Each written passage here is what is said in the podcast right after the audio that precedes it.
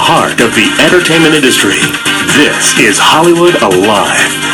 Here's Todd Coconato. Everybody, Todd Coconato, Hollywood Alive Radio here. How are you? We're so glad you're on the show today. Wanted to start this segment off, first of all, by just introducing somebody who, in my life, has been a tremendous inspiration as a worship leader and man of God and man of integrity, somebody who I've followed probably since I was super young. And we're going to tell you a little bit about his background. Number one, he's a three-time Grammy Award winner. He's earned more than 40 Dove Awards. Over the course of his career, has literally sold more than 13 million albums and recorded 29 number one hits, 14 gold albums, 5 platinum albums, and of course we're talking about the one and only Michael W. Smith. Michael W., welcome to the show, man. Thanks, sir. I appreciate that very much. Yeah, I mean, really, I was reading your bio, and man, you've been a busy guy. You've been a really... Well, yeah, it's been awesome. You know, it's been a wild year and a half. It's been down this world tour. I've been everywhere from the Middle East to Zimbabwe to South Africa to Australia. So it's been quite a ride. It just really has felt so much the favor of God on me and these other nations, and it's just been a real honor to go kind of show into these places. And so now back in the studio working on another record. So here we go again. Oh my goodness. Well, I got to tell you, I mean, as I was saying a couple minutes ago, I followed your music over the years, and I don't know, I believe your last album, was it Glory? Was the last one that you had?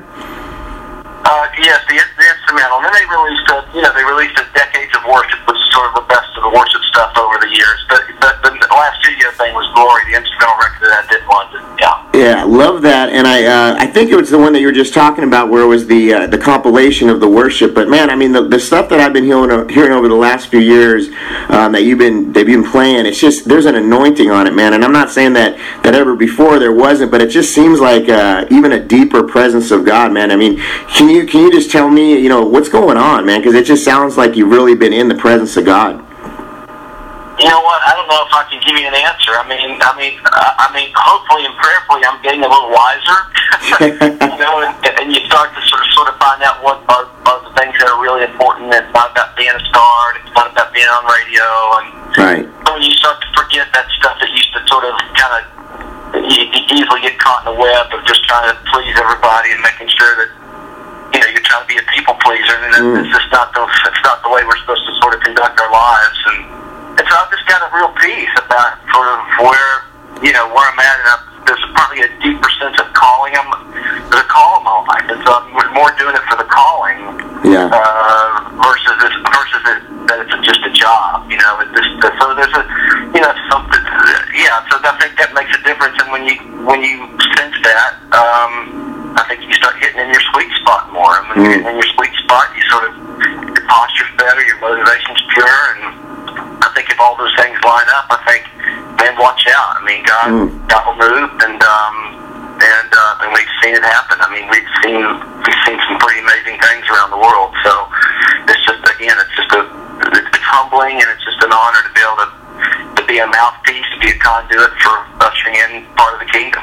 Yeah, I agree with you, man, and I totally am listening to what you're saying too about being a people pleaser and finding your calling. We have a show, and it's basically a magazine show for Hollywood, but now we're in 15 cities in the U.S. and around the world. And a lot of the people that listen to our program, they have a calling and an urgency in their life. They feel like they're called to do things that are great. And a lot of the times we get ahead of God, or we try to make things happen. And one of the things I always talk about is that if it's God's will, it's going to happen, and if it's God's will, we just got to find the center of His will, and I just, with you, man, I mean, it's like, out of everybody that we've had on, I think you're one of the most excited. I'm so excited to have you on the show, because I know it's probably been a journey for you, man, for years, and I would love to just pick your brain about worship. I mean, what is your heart of worship? I mean, to all the worship leaders out there, what are some nuggets that you could give them, Michael? Yeah, well, I probably have a different definition of worship than a lot of people do. I love what's happening, and there's a real move of God, and there's some really great things happen, in churches, and people really experiencing God in a fresh way. I just think we can't forget that worship's a lifestyle, and we can't forget the abdominal part of and we can worship, we can sing songs till we're blue in the face, and if we're not taking care of the poor and feeding the hungry and, you know, doing that kind of thing, I think we're off balance. And so I just say if you can just keep those things in balance, and then when you're leading worship, you know what? I said this a while ago, it's all about your posture and your motivation. And it's real tricky, especially if you're in a vibrant church that's got lights and sound, and we got screens, and we got, you know, you can sort of lose your way trying to entertain everybody, and it's just not, that's not what the thing's all about. So I would just say as a worship leader, just try as much as you can to disappear from the stage, and really try to usher people into a really, just a real pure, beautiful encounter with God. Amen. I totally agree with that. And so, as we were talking about how you've been, touring around the world, what are some things that you're seeing in other countries right now and the move of God out there? Well, they're hungry, I have to be careful that I I don't ever want to be judgmental, because honestly, that's not my call. I think sometimes in America we get a little complacent. We have so much, and so much vying for our attention. And, you go to these Eastern Bloc countries like Budapest and Latvia, and, they were under communist rule forever. Right. So long, and then all of a sudden they're free, and they are they are in. They're all in. And it's just kind of off the chart in terms of how responsive they are. And so... so that's been the beauty of going to these countries like that. And then I was just in Bahrain and Abu Dhabi. Probably the first time in Bahrain that they ever had a Christian concert. Wow. Just, people respond. I mean, it was just, I cried after the show. I couldn't stop crying. I mean, it was just so. We just kind of make sure that we just, we got to sort of get this sense of urgency that it's too late to miss it, man. I firmly believe there's not a plan B. We gotta be hands to feet. We gotta get with it, So again, it's just we gotta stay on top of the game, And it's real easy to sort of like I said before, there's so many things vying for our attention and quick fixes, and we got it all here in America. So it's the greatest country in the world, but I think also it can be the most dangerous, because we can lose our way, and I just don't want that to happen to me. And by the grace of God, I'm gonna finish well. I love your heart, man. And what are some of the things that you do? I know in a walk of a believer, there's ups and downs and periods of time, where we might go through some struggles. What are one of the things? I mean, obviously prayer. What are some things that you do to stay on fire for God? Well, I've held myself accountable to a few people that I have a great prayer group that I've been with for 20-some years. That's sort of my band of brothers, which is really awesome. Yeah. I love to get by myself. I think that's always rejuvenating for me to turn off the cell phone and I go walk on my farm. You can go anywhere. You can go in your closet, go to the park, just get alone. Yeah. And then a guy that's been my pastor, he doesn't really pastor the church anymore, but Don Cento, who's had just a profound effect on my life. I've been walking with him for 32 years. Wow. And we still actually walk together. We walk and we just sort of bounce things off of each other. We go to this place in Nashville called Radnor Lake, and we've been going there literally for 32 years. Right. And we just walk and talk and share, and what do you think, Don? And give me some feedback. And he just pours himself into me. And he's sort of been my father figure. So that's been really life-changing. I think every believer needs a mentor. I don't care how old you are. I agree. And Don's been my mentor, and along with my dad and people like Billy Graham and me. So but on a pretty consistent basis, Don Cento has really been the guy that's been pointing to me all these years. Yeah, I love that. I love the fact that you have a mentor. I totally agree with that, man. I mean, people, I call them my alignment people, but people that are in my, my close, that I go to in times of need. And I just think that's so important. It really is, just to get prayer and receive good word, And so let me ask you a question. So do you ever, I mean, obviously you played all over the world. You've been in front of dignitaries and, high elected officials. And do you ever get nervous, man? You know what? I really don't. No, I don't. I don't know why. I mean, I remember the first time I, performed for President Bush back in 1989 at a NBC Christmas special. I mean, I was a little nervous. He's on the front row, and I was a little younger, and it was like, I was shaking a little bit backstage. But I mean, I think maybe after that I've just been fine. I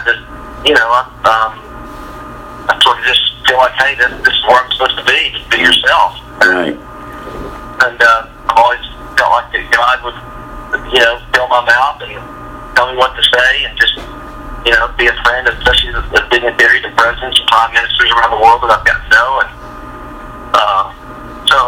and you know what? When it comes to all that, I just don't think God is.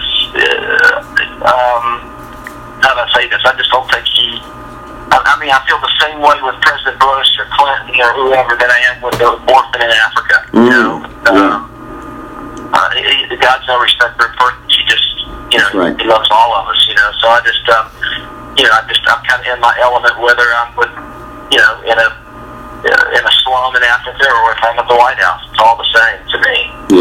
Yeah, I agree, and I wanted to go back real quick to what you were talking about earlier about worship and the lifestyle, and I so agree with that. I tell my church, and I'm a pastor as well, and I tell my church, as Christians sometimes we say, and I'm guilty of it too, but the worship was good today, or the worship was not good today, or and it's like, I understand the meaning behind that, but to me it's like worship is a personal experience where you're in the throne room of the King of Glory, and so really worship should always be a good experience, I guess, and there's just been so much of the evolution of worship, and we're, now there's obviously concerts, and, and all those things are great. I think it's great. We have a young girl in our church, and she was so excited about going to a worship concert, with one of the groups that's out there now, and, I thought, what worse thing could there be, I guess, that she wants to go to a worship concert, so it's not too bad, but there's definitely been an evolution, and what have you seen in the time that you've been in the industry, and, the changes that you've noticed around you? Well, there's been a lot of changes. I mean, as I said before, I'm all in. I think there's been a lot of great things that's happened because of worship. Obviously, when we think about worship, we think about music, we think about songs. It's just so much bigger than that. I mean, worship should never stop. It's the 24/7 thing. You get up, you're loving your kids, you're driving carpool, you're loving your wife. It's all those things. Who you being friends with, and how you treat the guy at the grocery store, at the gas station, and all that stuff. I mean, it's just all. We should always be on top of this. I think God is pleased with that. Yes. I think God is pleased that I've been married to my wife for 32 years. Congratulations. We got 5 kids and 9 grandkids. It's like, and this is like, that's the stuff that's important. Right. So that's what we can't forget. Yes. Day to day, get up and it's a new day. Here we go, God. What do you want to do today? And whether you're singing a worship song or whether you're taking a walk with your wife or your best friend. That's right. I commend you, man, on all those years of marriage and your beautiful kids. I can't believe you're a grandfather as well. Oh, dude, it is so awesome. Wow. I am in heaven. To say the least, I'm in heaven. So you just look too young, man. And now you have 5 kids. Yeah, 5 children, and they're all married. They've all, as of last year, my last 2, which was Anna and Emily, they both got married, and now we're just we're populating our county in Tennessee. So it seems like somebody's always pregnant or having a baby. It's crazy. I mean, it's gosh. It's just awesome. And they just all turned out really great. I mean, that's probably everybody asks me what my greatest achievement is. I'm going, well, I can tell you this: it's not a Dove Award, it's not a Grammy or an American Music Award. It's that my kids have turned out so well, and my wife is just amazing. So not that they didn't all struggle. I think they all, especially going through teenage years, trying to find yourselves.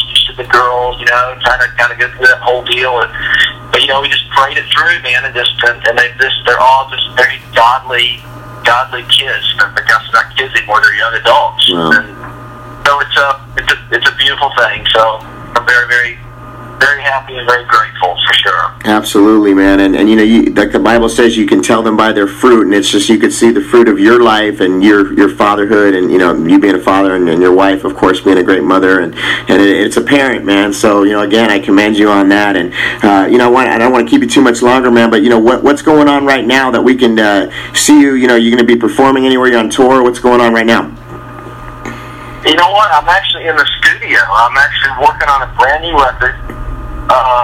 I'm pretty excited about it. I'm just really trying some brand new things that I've never done before in my entire life. Writing with young kids I've never written with before, using young producers, kind of reinventing myself. And because I just thought, man, if I just got to go make another record, I would just rather go do something else. I just, you know. So I'm probably more passionate about what I'm doing now than I ever have been in my life. Wow. And so, yeah, so there's some good stuff going on. And so we, like officially, as of last week, we actually started the record. Okay. And working with 3 or 4 different producers. So that record will come out, and right now, if everything stays on schedule, we'll have a brand new record, which will come out in April of next year. Oh, man, that's something to look forward to, especially when you're saying that you're more excited about this than anything else, because I know your other work and the things that God's used you before, so that must be, this is pretty good. Yeah, I'm very excited. Wow, awesome, man. And are you doing any more tours in the recent, or, you know, coming up right now? Just a short tour this fall. You know, I'm going to take Jason Cram out with me. We're going to do about 20 shows, and then I'll do a Christmas tour. You know, we got the Cantinas Festival that's coming up, yeah, you know, here next week, and then I'm playing the Greek Theater in September, which I'm pretty excited about that. It'd be great to be back in the LA area and play that place, which is awesome. And but you know, the big tour will start next spring. That's when this record comes out, so that's when we'll be getting it pretty hard. But, awesome. So yeah, but right now I gotta try to save some time and protect this time to be able to, you know, to get this record done. Yep. Be in the studio. That's important, man. I'm in the studio myself right now, and I'm working with a couple of artists. I'm also a producer, and yeah, I understand that's a crucial time and an exciting time. I love it, man. And I'm also excited about seeing you at Cantinas. I'm going to be there as well. That's awesome. Yeah, we'll be there next weekend, so I'm looking forward to it. Awesome, man. Yeah, and we're actually going to play this show before that, so everybody that's in the Southern California area, make sure to visit the website. I believe it's CantinasMusicFestival.com, and Michael W. Smith is going to be there along with Francesca Battistelli, I believe, and Kyle Sherman, a bunch of people. So come on and check it out, and that gives us an opportunity to hook up with you, man. And also stay tuned for that Greek Theater out here in Los Angeles. We're excited about that as well.